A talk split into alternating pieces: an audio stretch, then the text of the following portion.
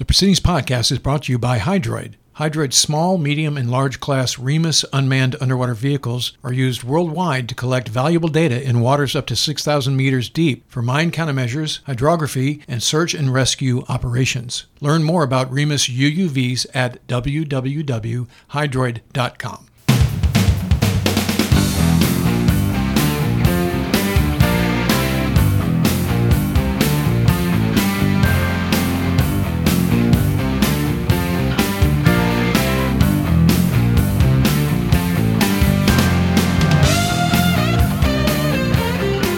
Welcome to the Proceedings Podcast. I'm Ward Carroll, the Naval Institute's Director of Outreach and Marketing. Joining me is my co host, Proceedings Editor in Chief, Bill Hamblet. Hello, Bill. Hey, Ward. We've had quite a run this week. We have, and it's been, uh, although this is going to be released next week, uh, but it's our fourth one. So this isn't happening now? It's not really happening Wow. now. Yeah. It's- it's kinda- you just blew my mind. Yeah, we're, we're morphing into the future. Yeah. here. Yeah. Uh, but we've had four, this is our fourth podcast this week, so one of them will be released next week. This one, uh, it's been a busy week here at the Naval Institute. We've got a new batch of uh, summer interns from the Naval Academy, which is terrific. Uh, we just came out of today our board of directors meeting, our quarterly board of directors meeting. Uh, one of the most uh, impactful decisions made was that the board has uh, elected to go forward with the uh, conference center project. So we've been talking about this a little bit, and our foundation has done an amazing job raising money for this Jack C. Taylor Conference Center. The groundbreaking is going to be in mid-September here at the Naval Academy. Uh, there's a uh, inv- invitation will be going out to that pretty soon. Uh, but it was a very big, momentous decision for the board today. A lot went into that from uh, our team and also uh, for the financial committee of the uh, of the board, and uh, unanimous decision made to hey, let's press ahead. This is a big opportunity and a, and something that we need, uh, and so we're very excited. Other than the fact that we're going to start to have major pieces of machinery, Yeah, right, it'll be back to right there, the right. same Yeah, we'll be- stuff we had last year, except worse. It'll be like living in the shipyards uh, Exactly. for about a year That's and a a half, and then it's going to be amazing, right? And then once it's launched, it's going to be a, a flagship. Game changer. Absolutely. Yeah. So speaking of the board, Uh, yes. we have a board member in the in the space here in Studio B with us. We do. Our guest today is Commander Guy Snodgrass, U.S. Navy retired. Uh, Guy was uh, a member of our editorial board. He's written for proceedings over the years um, and left the editorial board about a year ago and is now a member of the board of directors of the Naval Institute. So, Guy, welcome to the podcast. Yeah, thanks, guys. Thanks for having me. Uh, so a lot, a lot is going on with your life. Uh, in you know, you transitioned in the in the last year. Um, uh, but tell our, our listeners a little bit about you. Graduated from the Naval Academy and and service elected flight, and you know how that all went for you. Yeah, you bet. Thanks, uh, and thanks again for the opportunity to be here. I mean, I've listened to the podcast uh, for many episodes now, and I think you guys are doing a great service for your listeners. So thanks, Thanks. for doing that. We made the Chinfo clips today. We did. Congratulations. That was fantastic. deal, yeah. Admiral Carter's piece. Yeah. Yeah. So, uh, to your point, uh, yes, I was a 1998 graduate from here in Annapolis, the U.S. Naval Academy. Had a chance during that time frame to be an exchange student at the Air Force Academy first semester. So, Oh. great opportunity to go to Colorado Springs. You got hazed. Uh, a little bit, just a little bit. We don't call it that though. Uh, and then uh, shortly after graduation, went up to Cambridge, had an opportunity to do this immediate graduate education program. Uh, went up to MIT for two master's degrees, so that was a great experience to step outside of four years of being in uniform here in Annapolis. Now see a purely civilian point of view. Uh, challenge your your way of thinking at a young age, and then get right back into it, like you mentioned with flight school. Pause for a second. we keep interviewing these whiz kids on the podcast. Yeah. Who go right from here to these amazing grad school opportunities. Every time we hear these, we get nosebleeds. We do. It's like, wow. Okay. Okay. Pause button stopped. Yeah. Go ahead. There you go. So, like you said, uh, flight school, uh, wound up working my way through. Uh, once again, had a chance to, they'd started up something called the Joint Undergraduate Pilot Training Program. So, I went to Enid Air Force Base, actually uh, did my first phase of pilot training in the T 37 uh, called the Tweet, which was an Air Force uh, jet. So, I started off with jets from the start. Uh, worked my way through, became an F 18 pilot, ultimately came to Virginia Beach for my JO tour, did the work cruise over in Iraq around the same time we were retaking Fallujah. Uh, at the conclusion of that tour, was selected to be a Top Gun instructor, so went to Fallon, Nevada for just over two years, and then uh, wound up doing two tours in Japan. The first one as a training officer department head, second one as the commanding officer of VFA 195, the Dam Busters. So had an incredible command tour there with a great team. And then interspersed in there, as you know, with the Navy and, and the Marine Corps, we always find ways to do broadening opportunities. So the first one was after my department head tour, went to the Naval War College up in Newport, Rhode Island. Uh, I got my third master's degree there, and then kind of got on the radar of Admiral Christenson, who was the president, who recommended me to be Admiral Jonathan Greenert, uh, the CNO's speechwriter. Did that for a little over a year. And then after my command tour, I got selected to go work for uh, Secretary of Defense Jim Mattis and was his comms director and chief speechwriter for about a year and a half.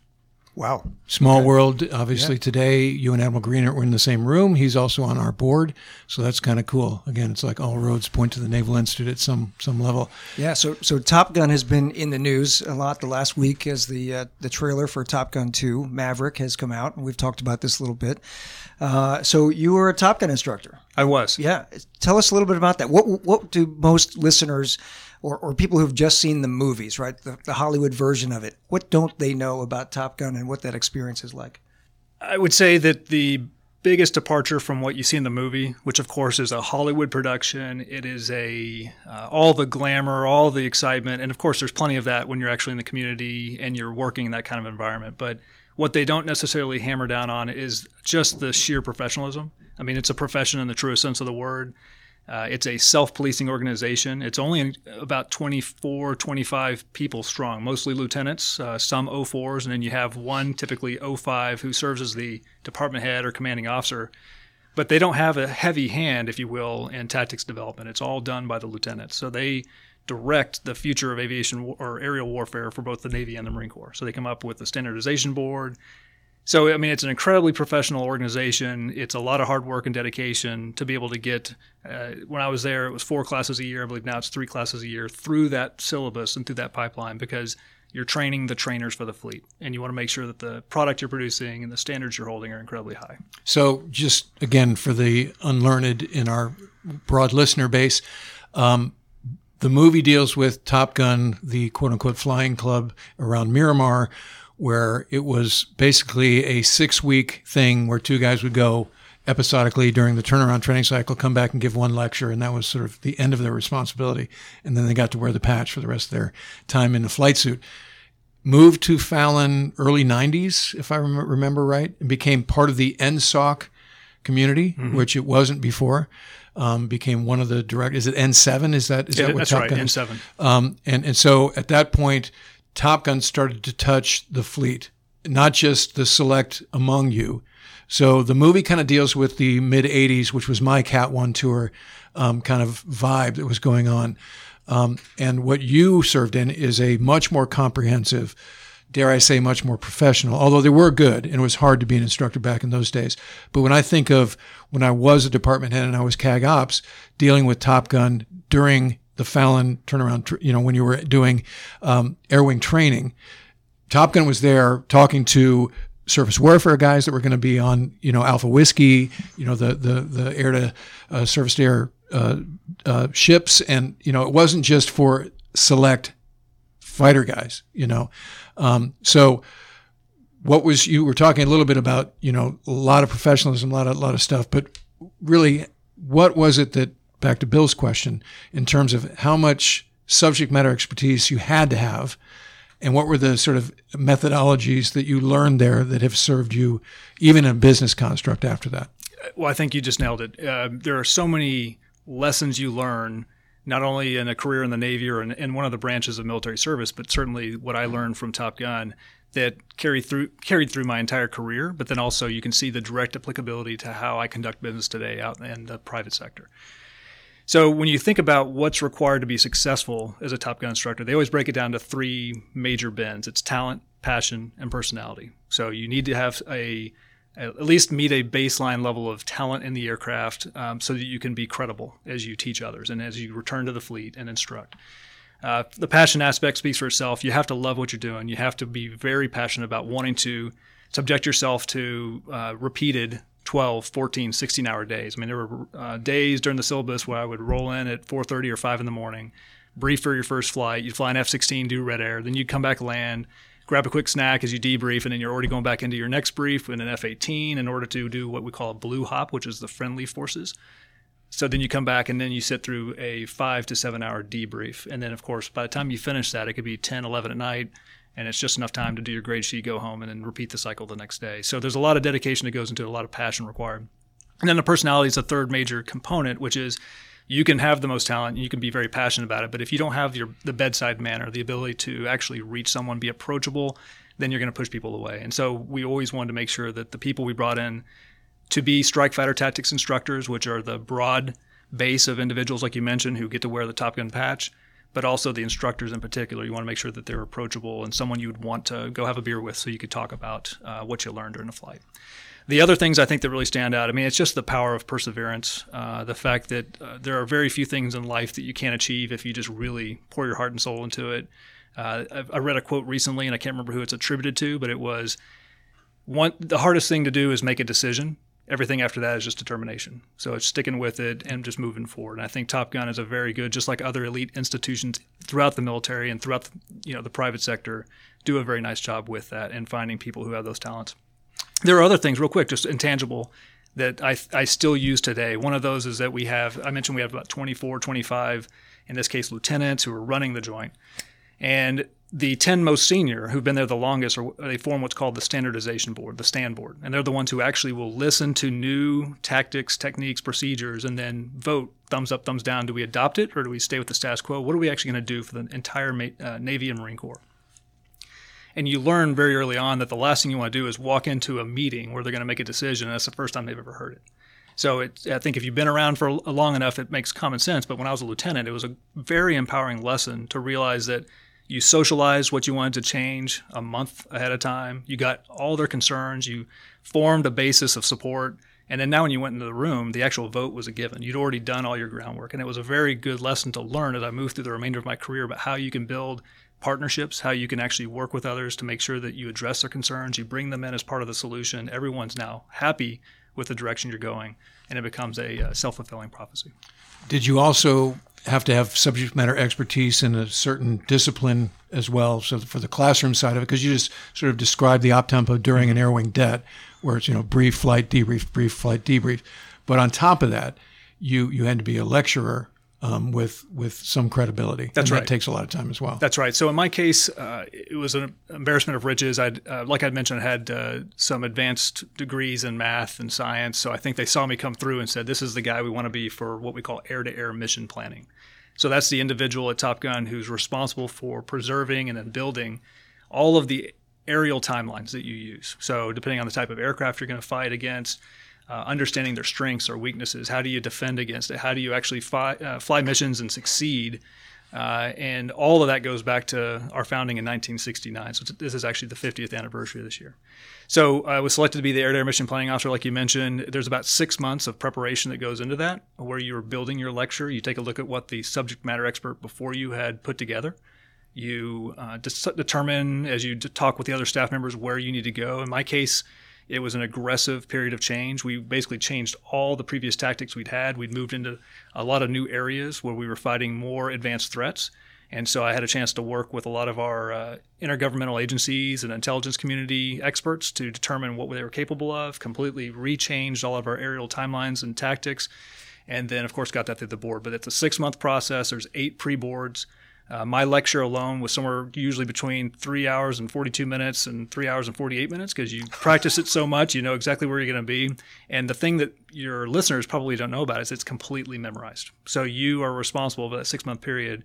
I think I had 236 slides and a lot of information on there, and you're not allowed to look at your slides once. It's called a slide peek. They'll mark you for it. If you do more than just a few during that four hour period, then you fail and you got to repeat. Wow.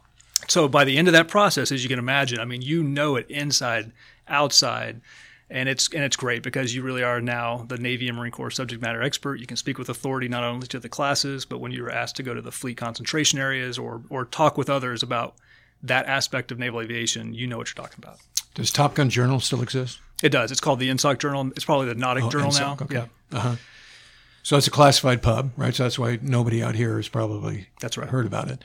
Um, so that was a big must-read thing. You'd have to, you know, check it out and just read it in a classified space Right. type of thing. But it was pure gouge, right? It came out quarterly, I think, back in the day. That sounds right. I- I'm curious. Back to uh, so you were there in the early 2000s. I was actually there from uh, 2006 to 2008. Okay, and you so at that time the U.S. is fighting two wars, Southeast or Southwest Asia, right? So we're Afghanistan over Iraq. There is no air-to-air threat at that time, right? But you said we're facing uh, a higher threat or a new threat, and so the tactics changed at that time. So were you guys already Top Gun, already thinking ahead to peer competition, already thinking ahead to fourth and fifth generation fighters that the Chinese and the Russians were building? Absolutely. Uh, we were easily, you know, as you've seen, a decade ahead of where the National Defense Strategy ultimately went when it was released in January of 2018. So, yes, we recognize, you know, you have uh, what you called your um, threat nations of interest is how we characterized it, and it was various nations that you knew had a good aerial capability. In, my case, as the air-to-air mission planning officer, but they had a very good capability, and they were nations that you wanted to make sure that you could uh, still maintain a competitive advantage against. Because, of course, at the end of the day, you want diplomacy to lead the way. But at the end of the day, if you need to actually enter into a conflict, you want to make sure that you can succeed with overwhelming capability. And so that was our role, was to make sure that we could uh, bring that to bear if required. Gotcha. As an intel guy who went to Fallon a number of times with carrier air wings and strike groups and, and squadrons, uh, and now we're working on a package for the September issue of proceedings uh, in honor of the 50th anniversary of Top Gun. And I've read some chapters now of the Ault Report, which was uh, a review of air to air tactics and, and uh, how the Navy was doing early days of Vietnam during Operation Rolling Thunder. One of the things that was in the Ault report was this recommendation that there needed to be an objective ability to debrief, right? So there needed to be a school to do advanced air to air training, but you needed to be able to do objective debrief, which meant you needed to be able to reconstruct what happened in a, a dogfight or in, in, an engagement, right? So out at Fallon, you have these ranges and you have TACTS pods, I remember them called, and the TACTS range, and you could go in and you could reconstruct what happened where aircraft were, altitude, and you could view it in different perspectives. Talk a little bit about that technology and how that enables students to learn how to be advanced tacticians. One thing you learn very quickly, uh, even as a guy going through the uh, fleet replacement squadron, where you first learn how to, in my case, fly the F 18, is that when you're moving 600 miles an hour, things happen incredibly fast, and what you think you remember happening is not necessarily what the truth was. And so, what you're describing, the TACTS range, the ability to record flight data, and then subsequently, after you've landed, you, have taken off your flight gear and you're now ready to debrief, you can display that. And so, in your mind, and I've had situations where I feel absolutely convicted that I believe what happened. And then you see it for yourself and say, wow, that is not at all. And so the importance there is one, to recognize that you made a mistake, your, the way you characterize it. But more importantly, is just to learn that that's part of that process so that when you're in flight, uh, you can start to recognize where maybe, you know, we have scan patterns, ways of operating within the aircraft. Where are those high task loading periods of time? And then how do you slow it down so that you can actually uh, stay focused? You can have recall. Uh, and that's one of the things Top Gun instructors do focus on is the ability to, for example, when we fight basic fighter maneuvers, or uh, the Air Force might call it ACM, air combat maneuvers, is to be able to go airborne, do an entire flight against a more senior Top Gun instructor. You come back, and then from complete recall, you can't look at tapes initially. You you draw up on the whiteboard. Here's exactly what I believe happened with the right cardinal headings, everything else. And uh, the first few times you do it, you realize you could be wildly off. But as you bring that in as something you have to focus on, you get better and better. And so when I returned back to the fleet, both as a training officer, department head, commanding officer, I found that you could prevail in most air-to-air engagements and, and certainly in dogfighting. And, in, and your junior officers look at you and say, man, Skipper is good. And it's like, well, you know, yeah, but it's not because I have any kind of magic capability. It's just a lot of exposure, a lot of experience, a lot of repetition. And you just learn as you do that uh, how you can use things to your advantage. So when you left Top Gun, um, what did you do immediately after? The, is that when you went to the war college? No, uh, immediately after Top Gun is when I went to Japan for my first tour, and okay. I was a combination training officer and department head in a squadron called VFA 102, the Diamondbacks in Japan. I was a department head in VF 102, the Diamondbacks, not in Japan, at Oceana. Um, so very well, but then you just stayed there as a, and you screened during your department head tour and wound up being in that same air wing as a skipper. Uh, ex-OCO. So, uh, somewhat. I was there as a training officer, uh, working for the greatest leader I ever served. So, it's like a super JO tour then? Uh, somewhat. So everybody who goes through Top Gun owes a. It, they have something called a remain, which is an agreement to remain on active service for a period of time. So when you become a Top Gun instructor and you get the patch, same thing as a test pilot, you need to do at least another tour or two. So in my case, training officer at VFA 102, while I was there, I was selected for department head. So I was asked to remain in the same squadron as a department head. And then after that is when I came back and w- was uh, sent to the Naval War College. Okay. So s- speaking about training officers, so another element of the modern Top Gun that's different than the movie era Top Gun is is that the, the strike fighter weapons training instructor. So yes, you were a Top Gun instructor, so you're a natural fit for being training officer. But isn't the current Swifty program also designed to create sort of a subspecialty with the grads who wind up being training officers in, in squadrons? Yes, absolutely. So, uh, great point for your listeners.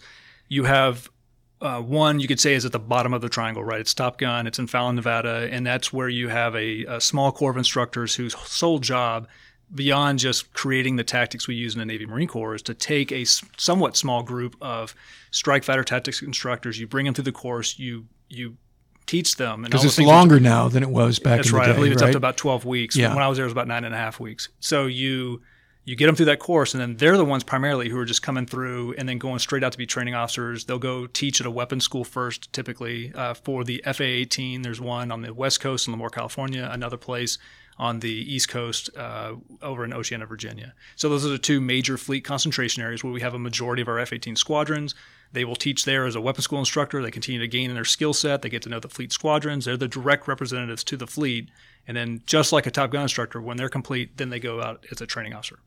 So what was the carrier? Was it the GW both times, or what, what was the carrier in Japan? So the very first time I got there as a training officer, it was the Kitty Hawk, the okay. last conventionally powered aircraft carrier, and then we took it and did what's called a hull swap. We took it from Japan over to San Diego and spent about a month there, make, moving everything from one carrier to the new one, which was the USS George Washington. It's right after it had the fire, so it still needed some more uh, work done. I remember that. We brought it back to Atsugi, and then of course when I came back as a executive officer and then commanding officer. Actually, my, my second full day as a commanding officer, we did another hull swap where we changed from the George Washington to the Ronald Reagan. Okay. Wow. That's a lot of entropy. So what what jumps out at you about the CO tour? What you know, we look back. What were some of the high points? I think the number one thing is it's a privilege. It really is. Uh, when I when you when you kind of look at the maturation that occurs, the way your thought process changes from a JO to a commanding officer. I mean, it's a it's a significant shift, I believe, in how you perceive your service, how you perceive uh, what you're doing for the sailors you lead for the nation. When I was a JO, uh, I'll be honest. I mean, there were a lot of things I, was, I felt very self-centered about. Hey, what you know, how does this affect me? What's happening? And I and I always told people that the department head tour was great because it's when it went from being about me to being about we suddenly now you're in a significant position of responsibility. You have multiple officers under your care. You have multiple senior chiefs and chiefs and enlisted personnel all working in your department. And so you really realize, man, this has nothing to do with me. It has everything to do with how do you best take care of them. And so you take those lessons and then you become an executive officer. And in naval aviation, you typically fleet up to become the commanding officer. And it's that it's turbocharged on steroids. It's great because you really understand the positive impact you can have as a commanding officer and as an executive officer. I mean, you when I worked for Admiral Greenert, we went to the Naval War College, and he gave kind of a small sit down to the class of rising executive officers and commanding officers. And one of the things he said that had always stuck with me is that never forget as a commanding officer that you are creating your sailor's reality. How you treat them, how you approach them, if you care for them, you don't. That's for many of them, that's all they know about the Navy because you're their first point of entry. So just remember that because you, what you say matters. And I thought about that a lot as a commanding officer. So uh, to your point, I mean, the high points, goodness gracious. We were in Japan, embarrassment of riches. You had all the funding, all the flight hours you needed. You typically had, I know right now there's a lot of uh, shortfalls, both in material and in funding, and in some cases with sailors who are available for homeside squadrons. We did, we, you know, we had the luxury of not necessarily having that problem overseas. We had great sailors and uh, we were just at sea a lot. So you got a chance to actually learn and understand the Indo-Pacific, all the things that we've now shifted to, and that I worked uh, in the Office of the Secretary of Defense to help with with the National Defense Strategy. Uh, all that shift was occurring, and we, we were there for it. We got to see it real time. Did you guys interact with uh, the Chinese Air Force or Chinese uh, Navy at all in your time in Seventh Fleet? It was not a deliberate interaction. Uh, it wasn't where we had any kind of a you know milpers exchange or any kind of cooperative uh, stuff that I was involved with. I'm sure there might have. I, mean, I suspect there was some maybe on the surface warfare side of the house with uh, ship drivers but for us, I mean, the interaction was typically airborne when that, you're intercepting and es- that, escorting. Yeah, that's what I meant. Yeah, you bet. And this was right around the time we uh, we actually in chopped. We went into the South China Sea right around the time of the International Court of Arbitration ruling uh, on behalf of the Philippines against China with regards. That's right, right with yep. regards to China's claim that there's this uh, nine dashed lines that occur where they say that we own all this territory, everything that falls within it. And it's a pretty sweeping, broad grab for a lot of ocean space. And uh, so they moved us in because they expected there might be a rising potential for some sort of conflict. And we were right around all the contested uh, shoals, like you just mentioned, and islands, Fiery Cross, and others. Uh, so, yeah, there was a lot of elevated uh, air traffic, and we had to do some intercept and escort. Any unprofessional activity? Not that I saw. Okay, gotcha. So uh, you finish your command tour. You end up uh, briefly at Oceana. Uh, and then you get called from uh, Secretary Mattis to come up, and suddenly you go from the tactical sphere uh, as a as a commanding officer of a tactical unit, and and you're thrust into the strategic realm. What's that like? I would tell you if I hadn't had the previous tour with Admiral Greenert, it would have been very jarring. Uh, luckily, it was a great experience, and an, even though it was a primarily Navy structure, because it was within the Department of Navy, certainly working for the Chief of Naval Operations. But I mean, it. I mean, it's fascinating because the perspective, the concerns, where your focus on is on is is drastically different than the things you're focused on as a lieutenant or as a petty officer or you know up to a commanding officer. I mean, you you are focused on the effective uh, management and leadership of your organization, and that's largely where you spend your time. And suddenly, now to your point, you're in the Pentagon. You're thinking about the most strategic of issues. You're looking at how do we interact with and help uh, lead NATO uh, with Section Stoltenberg, or how do you go over to India with uh, the Minister of Defense, uh, Sitharaman, and sit down and talk about uh, the growing partnership that exists between America and, and the world's largest democracy. I mean, so there's a lot of those, and it was fascinating because it's certainly in the role I held, uh, you could say you were basically a mile wide and an inch deep. I mean, you knew just enough to be dangerous, but it was phenomenal because you're looking at all the different aspects, whether it's uh, talent management and retention that you know i have been passionate about for years, or it's what does the future force design look not just for the Navy but for the entire U.S. military? How do we interop- interoperate with allies and partners? What are we doing about the major competition that's rising around the world? How do we shift from terrorism to that to that strategic competition? Um, so it's just something that when I'd been here at the Naval Academy there was a gentleman who used to teach here named Captain Mark Hagerott, and I believe he's a chancellor up at a college now in the uh, Midwest but he he was great. He had worked with a lot of senior leaders. He had been a White House fellow previously, and one thing he had shared with me back when I was a senior lieutenant was the Navy's an interesting, and most of the military services are interesting because as a lieutenant or as a junior personnel, officer or enlisted, you're expected to be very focused tactically on what you're what you're doing, and then all of a sudden you hit the point where you're an E6, E7, or you're a 05, 06, and suddenly your service wants you to be as broad as possible. They want you to know about a lot about a lot of things.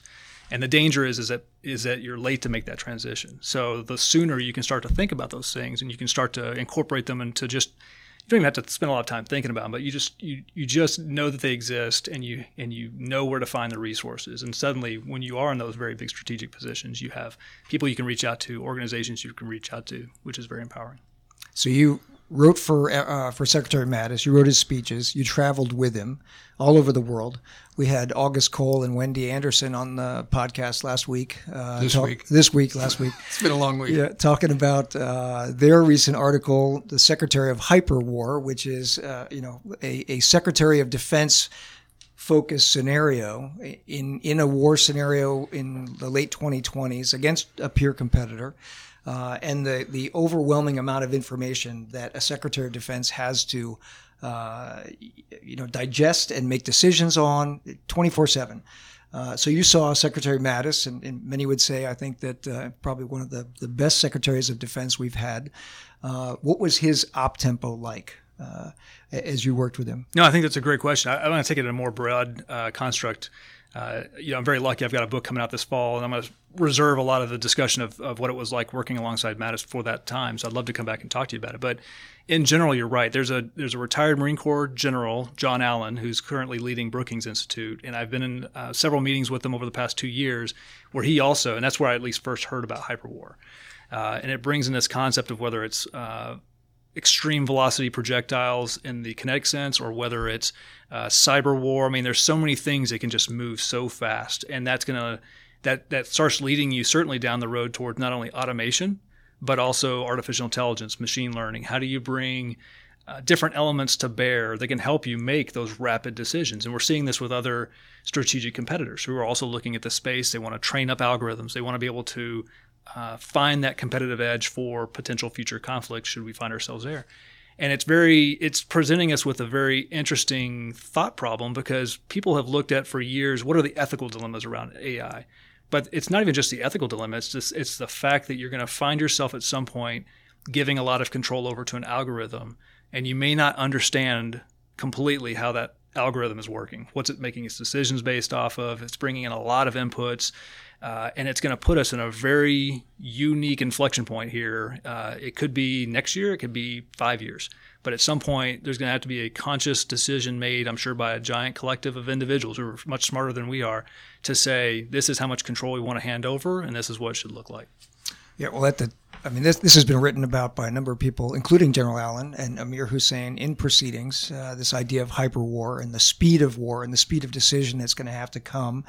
Uh, you know, whether you're uh, commanding officer of a DDG out in the South China Sea and suddenly there's 19 uh, anti-ship, you know, cruise missiles or ballistic missiles coming at you, and can a human being, particularly if those are coming at you at hypersonic speeds or even supersonic speeds, how can you prioritize that many threats that are coming at you at mathematical speeds?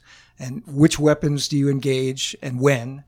Uh, at some point you got to let a machine make those decisions, right? And and what's the right balance between the human in the loop and the human out of the loop? It's really it, it's challenging. Mm-hmm. So uh, multiply that to the strategic level, and then you've got the Secretary of Defense who's got all these different things to to balance. And I think that's what uh, August and Wendy were getting at is like you're going to need a, a superhuman being surrounded by superhuman beings with AI helping to make those those level of decisions. It's, you bet. It's and, fascinating. And and you think back to even what was it now, ten years ago with. Uh, I believe it was Hurricane Katrina, and uh, Admiral Thad Allen from the Coast Guard was the one responsible uh, in heading up the disaster relief and humanitarian aid mission. And I remember reading an article where he had said, "Man, I'm getting like 300 text messages in the course of an hour or two. I mean, it's just, and you think about where that was a decade ago and how that was task saturating. So it's the same thing you're bringing up. I mean, wow. there's going to be so many different, not only so many pieces of information, but different types of information that are all flooding you at once. How do you handle that? That's a great point. So, uh, Guy, you are within Navy circles, particularly at sort of our rank and below famous for a uh, 2014, I think it was 2014 Naval War College review uh, article that was uh, a retention study. It was called Keep a Weather Eye on the Horizon Navy Officer Retention Study. So whenever I'm talking to people, proceedings authors, and I say, you know, Guy Snodgrass, and they go, oh, yeah, he wrote that retention study. Uh, so 2014, you're at the at the War College, and you're you're looking at retention problems that are coming at the Navy, right? Uh, and now it's five years later, and a lot of these things are starting to multiply. Even though, uh, as we've heard from MCPON Smith, uh, first term retention for enlisted sailors in the Navy is at an all time high, which is almost uh, an oxymoron given where the uh, where the economy is right now. With, you know, national unemployment being three and a half percent or so. Normally, that would portend really bad retention, but on the enlisted side right now, it's uh, 75, 80 percent uh, first term retention, which is miraculous, really. Uh, but but tell us some of those key factors and what you recommended in your retention study. Oh wow! Well, I want to give credit where credit's due. 2014, when the article first came out, um, I'll, I'll, give you a little bit of the genesis, but it was actually first published by Proceedings, or excuse me, by uh, the Naval Institute. So it had been a one-on-one white paper. Uh, slight change in the timeline. I had actually finished up with um, my tour with Admiral Greenert. So I'd had a chance to kind of see the information he was reviewing with what's called the Health of the Force. This is a product that the Chief of Naval Personnel would send to the Chief of Naval Operations to talk about exactly what you said. Here, how does retention look? Uh, what are all the different factors driving the health of the force? And so I got a chance to see those updates. And when I was uh, going through the fleet replacement squadron to be retrained in the F 18 prior to going back as an executive officer. Uh, I was touring around the country as you do different training stops. And Admiral Moran, who was chief of naval personnel at the time, came to see us at uh, Pensacola, Florida. And he just mentioned, man, here are some of the challenges I'm facing. If anybody's got any bright ideas, I'd love to hear them. You know, send them directly to me. And so I was probably that obnoxious guy in the in the audience. He said, "Oh, great, let's take this." And I'd already been thinking about it for two years. And while I was at the War College, I'd, I'd talked to a lot of friends and actually done some semi-formal exit interviews. People talking about their experiences, what they saw, what they were seeing in their neck of the woods. And so I did that on my own during uh, my time in Pensacola and a little bit beyond. I wound up putting together a 20 some odd you know page white paper that was intended just for Admiral Moran. I sent it to him. He said, "Got it, thanks." And uh, I thought, well, that's that. I'm on, I'm on my way doing other stuff. And evidently, uh, so an individual at, at uh, the Bureau of Personnel had said, I'd like to see it. And then it starts floating around a little bit. And I, I, know exactly how it happened because there was a naval aviator whose name I'll withhold, but he had been the executive assistant for a two star admiral in Norfolk and said, Oh my gosh, this guy just basically slayed some sacred cows and is kind of calling it like we're all seeing it. And he starts shooting it around to his buddies at our level, like around the 0405 level. And uh, next thing you know, it's it's gone viral. And the next that was on a Friday that I sent to Admiral Moran. The next Tuesday, I'm walking in the parking lot of a uh, of the commissary over at Oceana.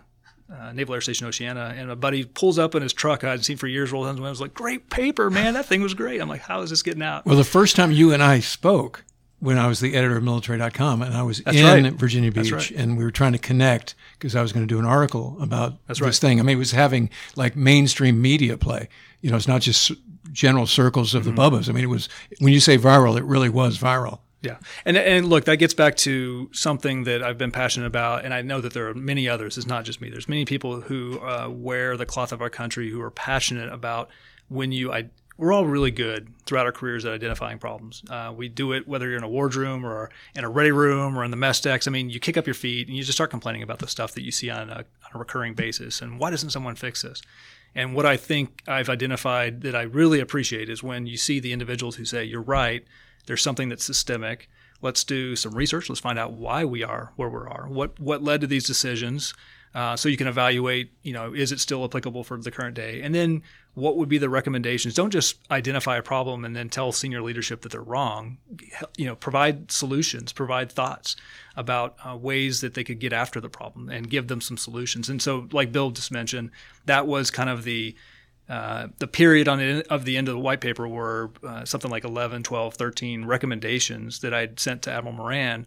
And it was great. Over the course of about a year or two years, you actually saw almost every single one of those get implemented, whether it was ret- bringing back the commanding officer bonus or communicating, you know, Navy top line messages to the fleet. I mean, they just started coming in. So let, to Bill's framing of the question, let, us be deliberate about what the issues were that you teed up um, in 2014, and then how at GRI they've some of them have been solved because you had things about flight hour funding, you had things about you know 05, uh, you know, guys sticking around post command. You had things about um, JO retention. So, what were the? And again, not we don't need to do a, a close reading of the entire paper, but very sort of briefly, what were the elements that that were the 2014 study, and and where have we where where, is, where is, has the trajectory been Sure. s- since then? So I, I think the best way to capture it for your listeners is that uh, I remember watching a movie called The Perfect Storm, based on a book by Sebastian Younger, and you know it talks about the three major events uh, or weather patterns coming together. They formed a superstorm that, of course, had some pretty devastating effects. And I felt the same way. It's as I had talked for years with friends who were working at the Navy Personnel Command, right? So they're seeing the truth data. They understand what's really happening. And the message that Admiral Greenert in this case was getting routinely was there's some challenges, but overall things are great. And that's not what the lieutenant commanders, commanders, lieutenants at the Navy Personnel Command were saying. They were talking to the individuals and the members in the fleet saying that is not the So, who's delivering that message? His staffers? I mean, Well, how is he uh, getting that message? Look, listen, I mean, I, I no, don't, don't put the who in it, but I mean, what what how is how is the CNO getting that that message? You know, I, I, I can say I watched this happen because now I'm aware of that process. I, I watched uh, elements like that happen when I worked with Secretary Mattis, right? Where every, and I don't think it's a nefarious purpose. It's every rung along the way, right? As you report up to your boss, okay, let's take a little bit of the hard edges off. Here you go. Let's take some more of the hard edges off. And that's how something that could be drastically killing readiness or really hurting sailors, airmen, marine, uh, at the lower level suddenly hits the service secretary and it's like, you know what, things are pretty good and everyone's happy. Two thumbs up. Um, so lips, I, lipstick on the pig. So I had polishing watched that. the turd. That's right. right. Yeah. I'd watched that with human nature with Greenert, and I, I felt compelled by it. And so because of the inputs I were receiving, and I and I was thinking of it to your point look, there's a lot of factors from our past, the high op tempo, which we also talked about in the 2018 National Defense Strategy. You know, at that point, it was 17 years of continuous warfare uh, in the war on terror. So you had this high op tempo, all the things that led up to the factors in the past that had worn the fleet out, and people were tired. And so we went from six month cruises to 10 months as the standard right? That kind of thing. uh, Seven eight, and a half eight months. That's right. Okay. Yeah. We had the metrics to track it. I don't yeah. think it routinely got up that high. But so you had you had the reasons from the past, you had the reasons that were currently affecting the, the fleet, but then as you and this was two years before the economy improved. I mean, this is before a lot of those things had changed. And during sequestration. Right. And it didn't take a rocket scientist, I felt, to say, well, you know, we are where we are right now, but two years three years from now, things are getting better, and we're seeing this cliff where not only were people going to start leaving because things look more attractive outside potentially than they do inside, uh, but we've already, because of sequestration, continuing resolutions, and other budgetary measures, we've already started to constrain how many people we're bringing in. So you already have a lack of supply, and you have a growing demand on the outside. They're going to be pulling people out. Yeah. Uh, so you, you can't call it out the force. You, well, you're stretched tight. Yeah. You're stretched tight. Yeah. Uh, so, what were a couple of the recommendations that you saw uh, that resonated with senior leaders, that resonated with uh, with CNO Greenert, uh, and and it got implemented. Sure. So I think the the way I wanted to structure it, having seen how things again at Top Gun were successful, and how you can actually uh, sway people you've never met. So it was everything from let's shoot for the moon, tougher to implement uh, policy proposals to the easiest. And one of the easiest ones, uh, two of the easiest ones I proposed, one was uh, right now, all the, and this is back in 2014, but all the information flow to commanding officers, master chiefs, and others was on the pool method, right? You had to search it out yourself. You didn't really know what was going on at higher headquarters. Uh, so unless you looked for it, you weren't necessarily going to know what the current, to put it in a polite term, talking points were for the Navy, like what the Navy was talking about. And so one of the recommendations was for the commander or commander of naval personnel to now push – out a recurring, like, you know, in this case, it turned into a weekly. Here are the top five items I'm tracking. Here are the things you should know about. A nav admin that came out, or something like an announced change.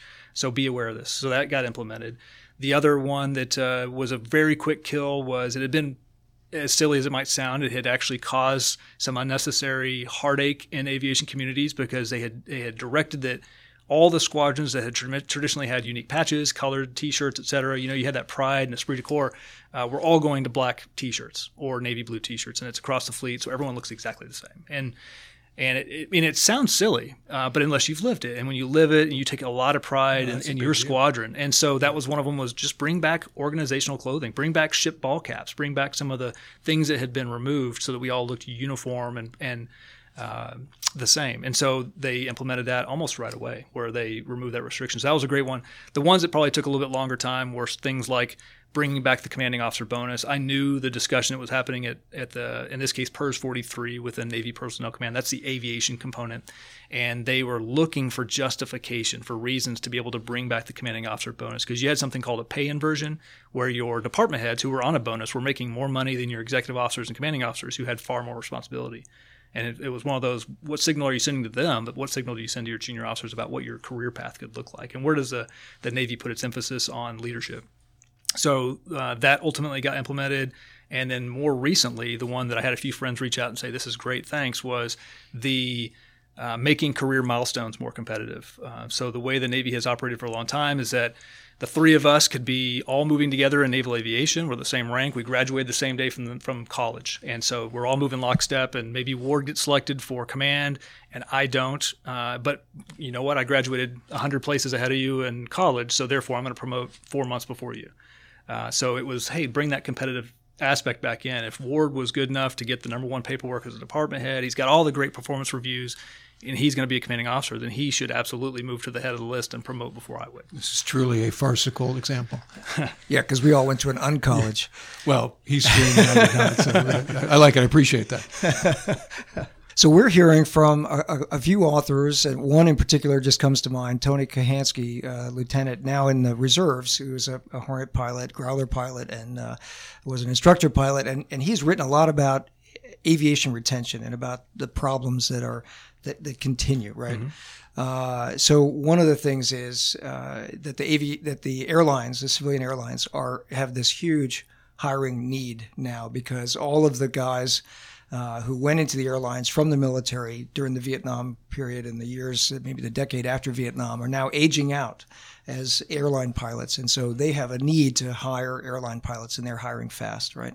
So that's a huge demand signal. Is that one of those perfect storm pieces? Yes, yeah, yes absolutely. Right. Uh, you raised from 60 to 65 the mandatory retirement age. And so you had a whole swath, tens of thousands of commercial aviation pilots who were able to stick around, and then they were now aging out. And yeah. so you're right; it was going to yeah. create a demand. Yeah.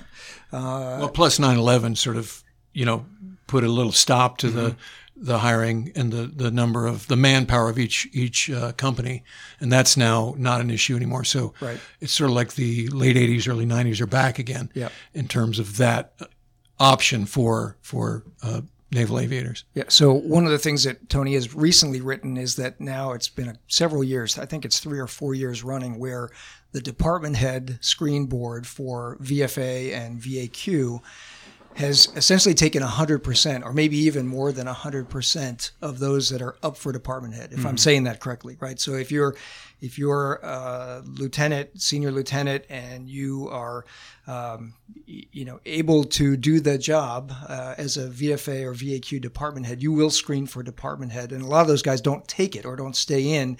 And so they're they're pulling Hornet guys into the VAQ community, or they're making more department heads who are backseaters in you know the two seat squadrons or in the VAQ. So it, it continues to be a problem. Uh, any any thoughts? What are you hearing from your contemporaries on you know 04, 05 aviation retention? So it's it's not only continued to be a problem, the problem has grown significantly worse even when I was a around the time I was a department head uh, back in I guess that would be what 2010 11 timeframe, we were already short department heads. And to your point, it's called selectivity. Um, so there's this principle that say you had a hundred lieutenant commanders selected in, in a VFA squadron, four four lieutenant commander. That's your pool now who gets to compete for department head. Maybe you need 39. That's great. That means you have a lot of selectivity. You can select the best you know whatever metrics you're using you can argue what's best but you select uh, the highest ranked 39 individuals to go on and be offered the opportunity to be a department head.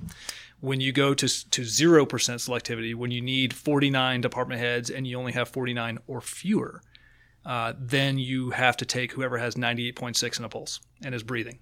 So that's where we've been and it's not been one year or two years it's been sustained for years. And so they did several years back around the time i was an executive officer commanding officer this is maybe three four years ago what they started determining extraordinary measures. It's where you extended everyone to their maximum tour length. You started to just play with everything you could to take out that slack so that you could make up for the shortfall in department heads. And then the shortfall has continued. It's actually accelerated in some communities. And so now you just don't have the bodies. And uh, so, again, perfect storm you lack the bodies to adequately man a squadron in some cases to be able to produce who you need in the fleet replacement squadrons to train to train the brand new individuals coming in. And then you combine that of course with the shortage of materiel and equipment and supplies. And that's another thing I would I would share with your listeners that is a common misperception. And this is where it's very tough for senior leadership whether you're civilian or military to effectively communicate with Congress because for example, when uh, when senior leaders say that I need more funding, or here's what I'm what I, I want to do to rebuild readiness, and Congress says, I hear you. Here's an extra fifty billion dollars for the year. Thank you so much. There's a natural belief that as soon as you've done that, readiness just improved. Everything's good.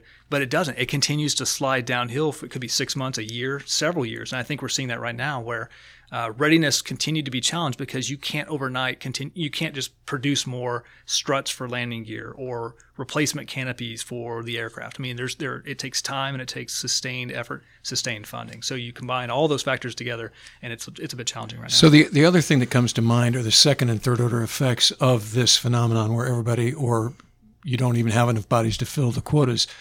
Is so let's just say that that you probably don't have 100% of the talent pool. So you know, as you were describing, you know, you're a great uh, ACM driver, you get aboard, you know, you're a good flight lead.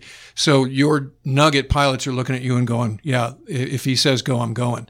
And if it's, and I've seen this, so, you know, uh, in, in my first squadron, it, it, you weren't getting, uh, even in the F 14 community, to a man, uh, it wasn't the best of the best, right? And so as a RIO, I got some of the hard cases and, and so forth and so on. But when, if those guys are all sort of just because the numbers demand it, being department heads and then screening, if I'm a JO and I look at the pool, it starts to be a morale issue.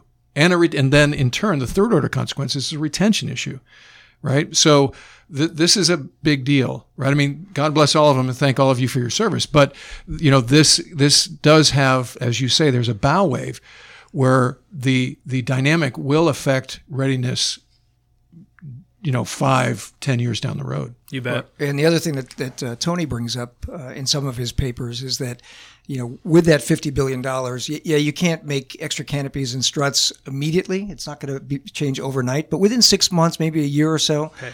uh, th- that can change, right? You mm-hmm. can, you can increase the spare parts. You know, your bins are full and you've got, you know, you, you have more flight hours, you got money to fly and stuff, but you don't have the pilots to do it, right? So you're trying to execute a flight schedule with uh, fewer pilots, uh, or you're trying to train few. you have got fewer pilots who are mid grade, who are then going to Pensacola or Meridian to fly, you know, to train the new pilots. And so making a making a pilot, making a JO or super JO who is up for department head tour, uh, that's what a seven year, eight year, ten year commitment, right? So this is this is a long time fix. This well, I mean, what, what I'm talking about, Roger, that that's the numbers. I'm talking about. Let's just call it a charisma quotient, mm-hmm. a referent influence quotient.